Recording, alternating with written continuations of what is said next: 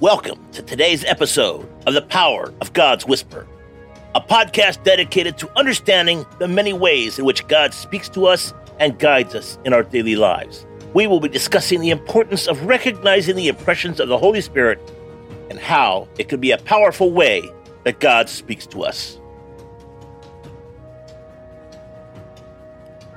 Today's episode Tuning into the Truth How to Truly Hear God's Word.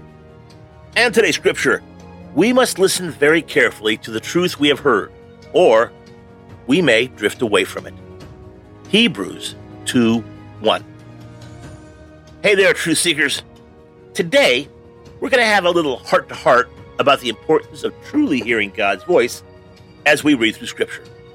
So get ready to laugh and learn, because today, we're about to dive into Hebrews 2 1. Number one, the voice versus the record. You know, Hebrews kicks off by acknowledging that God's voice has been chatting it up through throughout history, speaking to prophets, angels, and even Son. But here's the kicker.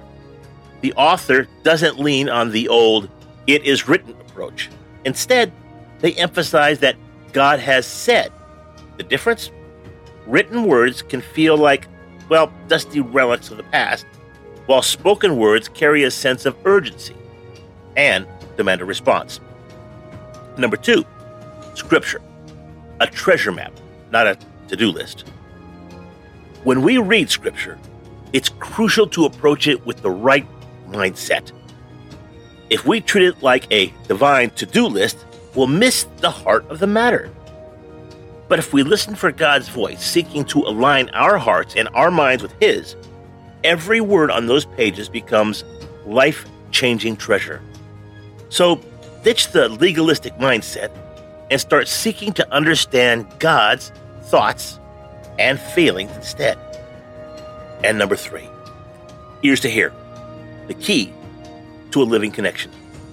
As you read Scripture, take a moment to check your spiritual ears. Are you truly listening for God's voice, or are you just skimming the surface? Are you more interested in following a set of instructions, or are you eager to know the heart of God? Your attitude makes all the difference. So be sure to tune in with an open and eager spirit. And a conclusion when it comes to hearing God's voice in Scripture, it's not just about what we read or how we read it.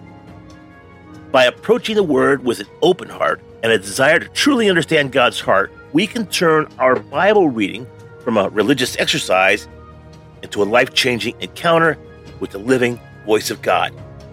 And today's call to action Are you ready to tune in to the truth like never before? Next time, next time that you open up your Bible, take a moment to check your spiritual ears. Are you truly listening for God's voice? Or are you just going through the motions?